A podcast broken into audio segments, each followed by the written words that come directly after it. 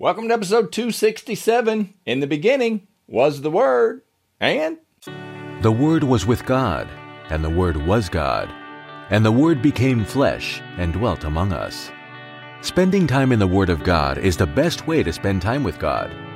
Welcome to No Doubt, No Fear, Only Believe podcast, where we will encourage, inspire, and empower you to live your best life in Christ. Here's Greg. Grace to you and peace from God our Father and the Lord Jesus Christ. Well, I'm going to try to conclude this teaching on how jacked up I've been on my finances. And the reason that I've been doing this is just to show you that just because someone reads the Bible every day and gets into the Word of God and has a Christian podcast doesn't mean that he knows everything about everything. And I am here to tell you that I am still just in the learning process of the Bible study. And I know there's a few scriptures that I'm going to bring out. That's one of the things that just keeps me in this word and it keeps me fighting for the truth.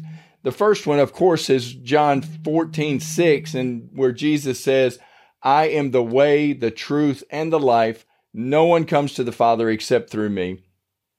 Jesus is the truth. And in this world that we fought against all the time, we're going day and night. It seems like that we're going against the truth and the, the world system and how people are trying to do, you know, you got your corporate media, you've got corporate corporations that are all kind of coming together. You got government all kind of coming together and they're trying to manipulate us. And everybody has always tried to manipulate you and I. And it's just been this way. It's human nature that we try to control one another. It is so amazing that God came to serve. Jesus said that I did not come to be served, but to serve. And he came and he was the servant. He left his place in heaven at the right hand of the Father and he agreed to come down here on earth to die for you and I. And I think that is amazing. You may not agree with me. You may not believe that that's why Jesus came, but I do. And it says that if faith comes by hearing and hearing by the word of God, and I will challenge you, and this is my soapbox moment, I will challenge you to get into the word. I will challenge you to get into John, Gospel of John, start at chapter one, and just ask the Holy Spirit. Even if you don't believe the Holy Spirit is there, just say, Holy Spirit, I need to understand. I think this is a bunch of garbage. I think this guy is full of crap. No, I probably shouldn't say crap. This guy, he's misleading me. But if you are there, lead me into all truth. And I would just read the Bible. I would just start in John and I would read John. And that's what I heard the gospel for the first time. It was at a business conference. I'm not going to go back into all of that. You can listen to some of the previous episodes. But I became a Christian at age 29. And I believe that that was the single biggest event in my life other than being born. I mean, I couldn't have done it without being first born of water. And that is what it that's what Jesus said to Nicodemus in John 3, where he said, You must first be born. You must be here on earth. But then that's that's the first step. The second step is to be born again. He set the stage that there is a spirit realm and there's a physical realm. And the two of them, that's salvation, that when the two of them come together, Jesus, God, the Holy Spirit are in the spirit realm. You and I are here on earth in this physical realm. And so, with all of that put together, I believe we have a battle because the demons, Satan the punk, and all of his imps and all of his demons, they are spiritual beings also. And we talked about this in the previous episode where Paul said in Ephesians 6:12 that we don't war against flesh and blood. We're not warring against each other. Now it may look like it the way we go on in life and it's because we don't know the word. And we're going to get into that. Paul said, principalities, powers, rulers of the darkness of this age and spiritual hosts of wickedness in the heavenly places. That's our enemy. And that's who we're fighting. And the only way to fight that enemy is to get into the truth and get the truth into you. And the only truth I believe is the Word of God. Now, our understanding of it, and because we have all these different inputs, we have the media, we have TV, we have our parents, we have our friends and relatives, we have our work, we have all of these different inputs that come into us. We run it through our prism in our mind. We run all of these inputs through this prism, and then we make a decision based on all of these different inputs. And I want to challenge you, and this is where I'm here that, to try to tie this teaching all up, us versus them, kind of in a bow on finances, is that we have to be fully committed.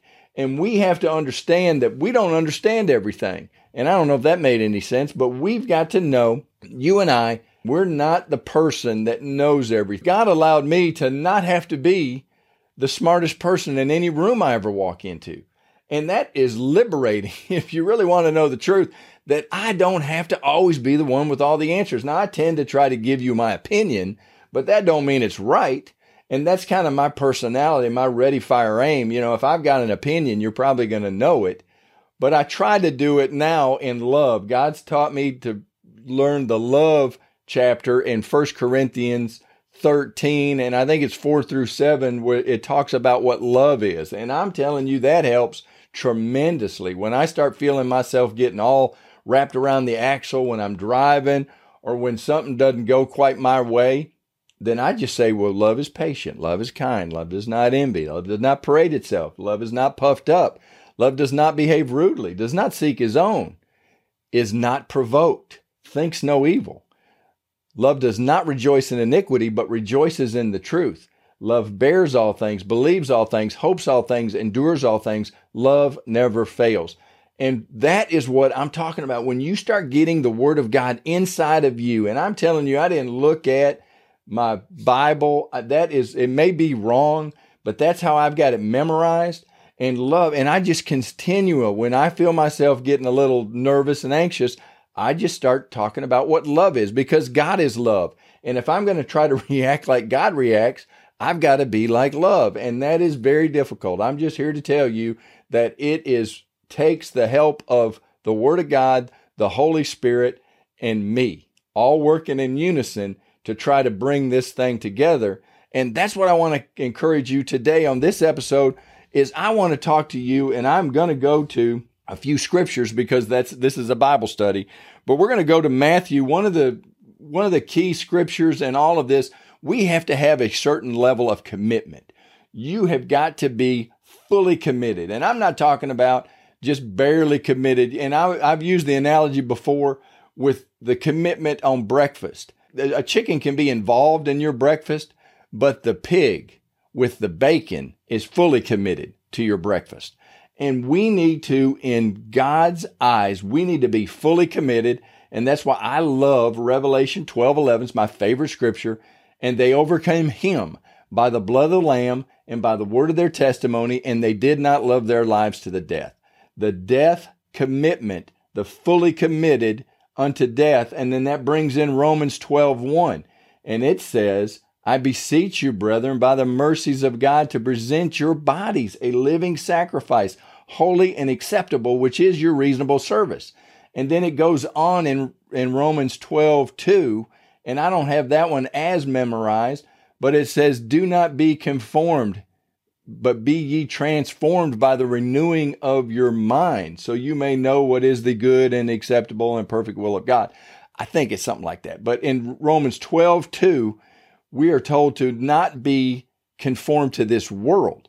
We are not to look at and have the world change us. We are to be in this word and allow the word to change us. And I want to go to the commitment part, and that's in Matthew 13 44. Again, the kingdom of heaven is like treasure hidden in a field, which a man found and hid, and for the joy over it he goes and sells all that he has and buys that field. Again, the kingdom of heaven is like a merchant seeking beautiful pearls, who, when he found one pearl of great price, went and sold all that he had and bought it. And I want to just talk about that is commitment. That is seeing something and being totally committed, being all in. And I think some of us just have our little toe in. And I believe that's what Jesus was talking about, about a lukewarm Christian. And I do not want to be God vomit. If you are a lukewarm, kind of in the middle of the road, you're either going to get run over being in the middle of the road. You need to pick a side, either be hot or be cold. Jesus said, I wish you were either hot or cold, but this lukewarmness makes me want to vomit. Is, and I'm paraphrasing, and that's in Revelation, I think it's two or three. It's where Jesus was talking to the lukewarm church, I think the church of Laodicea. He is saying, look, I, lukewarm ain't to get it. You have got to pick a side, and it's us versus them. We have got to know that there's only two sides. It's darkness and it's light. It's evil and it's good. And it's love and kindness and it's steal, kill, and destroy. It is so obvious to me when you start getting into this word of God, we have an enemy. And I talk, call him the punk because his job is only to steal, kill, and destroy. He is so good at what he does. He deceives, he's deceptive, he's divisive. This unity thing where we're supposed to come together like as a community, where we can all come together. We're not all going to agree. I don't agree with my my wife don't agree with me on everything. I don't agree with her on everything. But we come together as a couple or as a family unit. My family doesn't agree with everything I do and say. And I don't agree with everything they do and say but we love each other as a family. And that's what we're talking about. It's a unity thing. We don't have to have it all figured out, but if we're all pointing at the same in the same direction or at the same end, I believe that we can move on in this world and all of this other stuff. If you can see, it's all divisive. It's all this us versus them, and you're wrong and you're right. And all of that stuff is just not conducive to a good dialogue. It's not conducive to a peaceful life and a peaceful lifestyle. And some of this stuff, when people start looking into this and saying, well, God hates homosexuals. No, God does, God loves everybody. God is love. God does not like the sin. God hates the sin and he sent his son to die for the sin. And there's a difference, I believe, and we've talked about this multiple times, of being caught in sin or being a practicer of lawlessness. And if you wake up every morning and you can't wait to practice lawlessness, I would encourage you to relook at your salvation. Because if you are waking up and you don't have a little bit of a, ah, this ain't, this ain't quite right. Because I know my salvation and I know all the time God corrects me almost daily. And I want to end on this because I think there's a difference and I think words have meaning and words have power. The Proverbs, I think it's 1821 says, Death and life is in the power of the tongue. We are all sinners. All have sinned, for all have sinned and fallen short of the glory of God. But while we were yet sinners, Christ died for us. So we all have sinned and we all were once sinners. But I believe when you accept Jesus Christ as your Lord and Savior, that you become a new creation. You became a new creature in Christ Jesus. I don't think you're a sinner anymore. And I've had people argue with me because they want to feel some kind of way about, oh, I still sin. I'm not saying I don't sin. And I'm not saying that you don't sin. I'm saying in front of God and everybody that I was once a sinner, but I am now saved by what God did. I am saved by grace through faith. I, by the faith of what the Bible said. Faith comes by hearing, hearing by the word of God. I read what the Bible said about Jesus and what the Bible said about me. And I said, look, I want to take what Jesus did for me. I want to just by faith, I don't understand how it all works. You don't have to understand how it all works. You just have to say with your mouth, if you confess with your mouth the Lord Jesus and believe in your heart that God raised Christ from the dead, you shall be saved. If you just say it and believe it, then you can have it. And what it does is it, it does not impute, which is an accounting term. It does not impute your sin. God no longer imputes your sin to your account. What he does is he takes that sin and he throws it on. And he took this when Jesus took the sin of the world, everybody, past, present, and future sin was thrown onto Jesus Christ of Nazareth on the cross. It was nailed to that cross and it was buried and it does not come up. Sin is no longer the issue. It the issue is did have you declared Jesus Christ your Lord? And you can't this lukewarm, wishy-washy, you have got to make a commitment and you've got to and I want to encourage you to do it today because when I and I've talked about my finances, but I talk about how Satan misrepresents and misleads and deceives. And and I've used all of these examples of my imperfection, but as I follow after the perfect example in God and you see the kingdom of God that we'll probably talk about next episode, but you start seeing how God does things and you start applying how God does things to your life and use this kingdom of God and the word and the Holy Spirit and you ask for help and you say, God, I'm kind of screwed up on this deal. And that's what I've done. He's given me the opportunity to talk to you about it and to come clean and say, look, I used to chase after get rich quick stuff and investing in stuff that I didn't know really much of anything about. And I'm not here to, to rate against Bitcoin, investing in this cryptocurrency because it's down here low, but it's going to one day be um, worth a million. Each coin's going to be worth. And so that, that kind of captured me right now. I'm finding that just doing a little bit here and a little bit there and every day just get a little bit closer and just dig in just a little bit more. That's a whole lot more profitable. And I'm just here to tell you the kingdom of God and the way God does things is a whole lot more profitable than trying to get rich quick and trying to get this, this suddenly become wealthy. It's just not going to happen. And I want to stop there. I look, I'm rattling and I'm sorry, but let's pray. God, I thank you so much for this listener. I, if they're still here, Lord, I thank you for what you've done in my life. And I pray in Jesus' name that you would continue to lead and guide and direct me like your word says you will and help this listener as they listen to my problems and my mess ups and help them to see that we're all here and messing up, but you paid the price for all of those. And God, we thank you right now in Jesus' name for sending your son Father God, and for Jesus for agreeing to do it, and Holy Spirit for staying here with us and never leaving us nor forsaking us. God, we thank you. We love you. We ask it all in Jesus' name. Amen. Well, thank you for being a part of this, and I look forward to visiting with you in the next episode.